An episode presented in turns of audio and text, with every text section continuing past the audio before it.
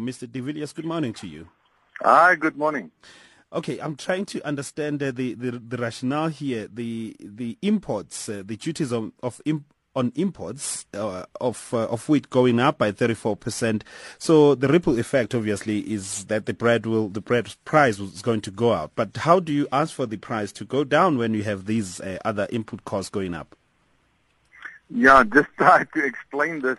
Um, the international prices of wheat has gone down. Okay. It's gone lower than the the level that the Minister of Trade and Industry decided in 2013, where the farmers need protection because the the foreign governments like the US and the EU is, is subsidizing their farmers. So the minister said if the price internationally drop below a certain level, he will impose an import duty.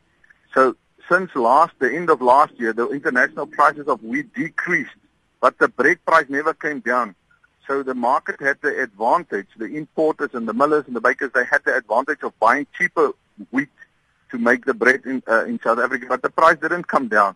So now the minister, it was a delay in the announcement. They've now increased the import duty, and and that's why we said the bread price shouldn't go up now because it should have come down, you know, four or five months ago, and it didn't. So there's no need for the market to increase the bread price because of this import duty. It might be because of electricity and fuel and things like that, but definitely not because of the wheat price. The wheat price only 18% of a loaf of bread.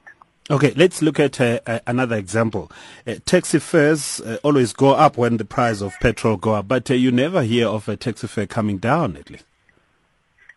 Yeah. I think this is this is one of the big challenges, and and what people are normally comparing is the the, the raw material price of let's say wheat, and they think that the wheat price has come down, but the wheat is only 18% of the total loaf of bread. So this is why they sometimes argue that there are other things that is keep on pushing the price of bread upwards. Uh, but this is definitely one of the challenges that we have in this country is to say when is the prices going to come down if there's savings in some of this stuff.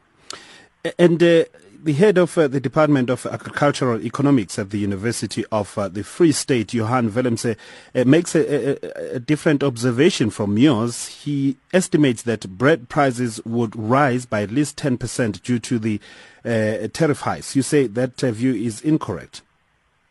Yes, we, we did speak to him yesterday, and he said that what he told the journalists was that over a period of time, including all these other things like fuel and electricity and wages and all of that, it will probably push up the price of bread by 10%, but it is not directly linked to this import duty. Okay. So, but chances are the price of bread will go up. So as a Grain SA, then what, what is your strategy to make sure that at least, uh, because you have these facts right now, you challenge this? Yes.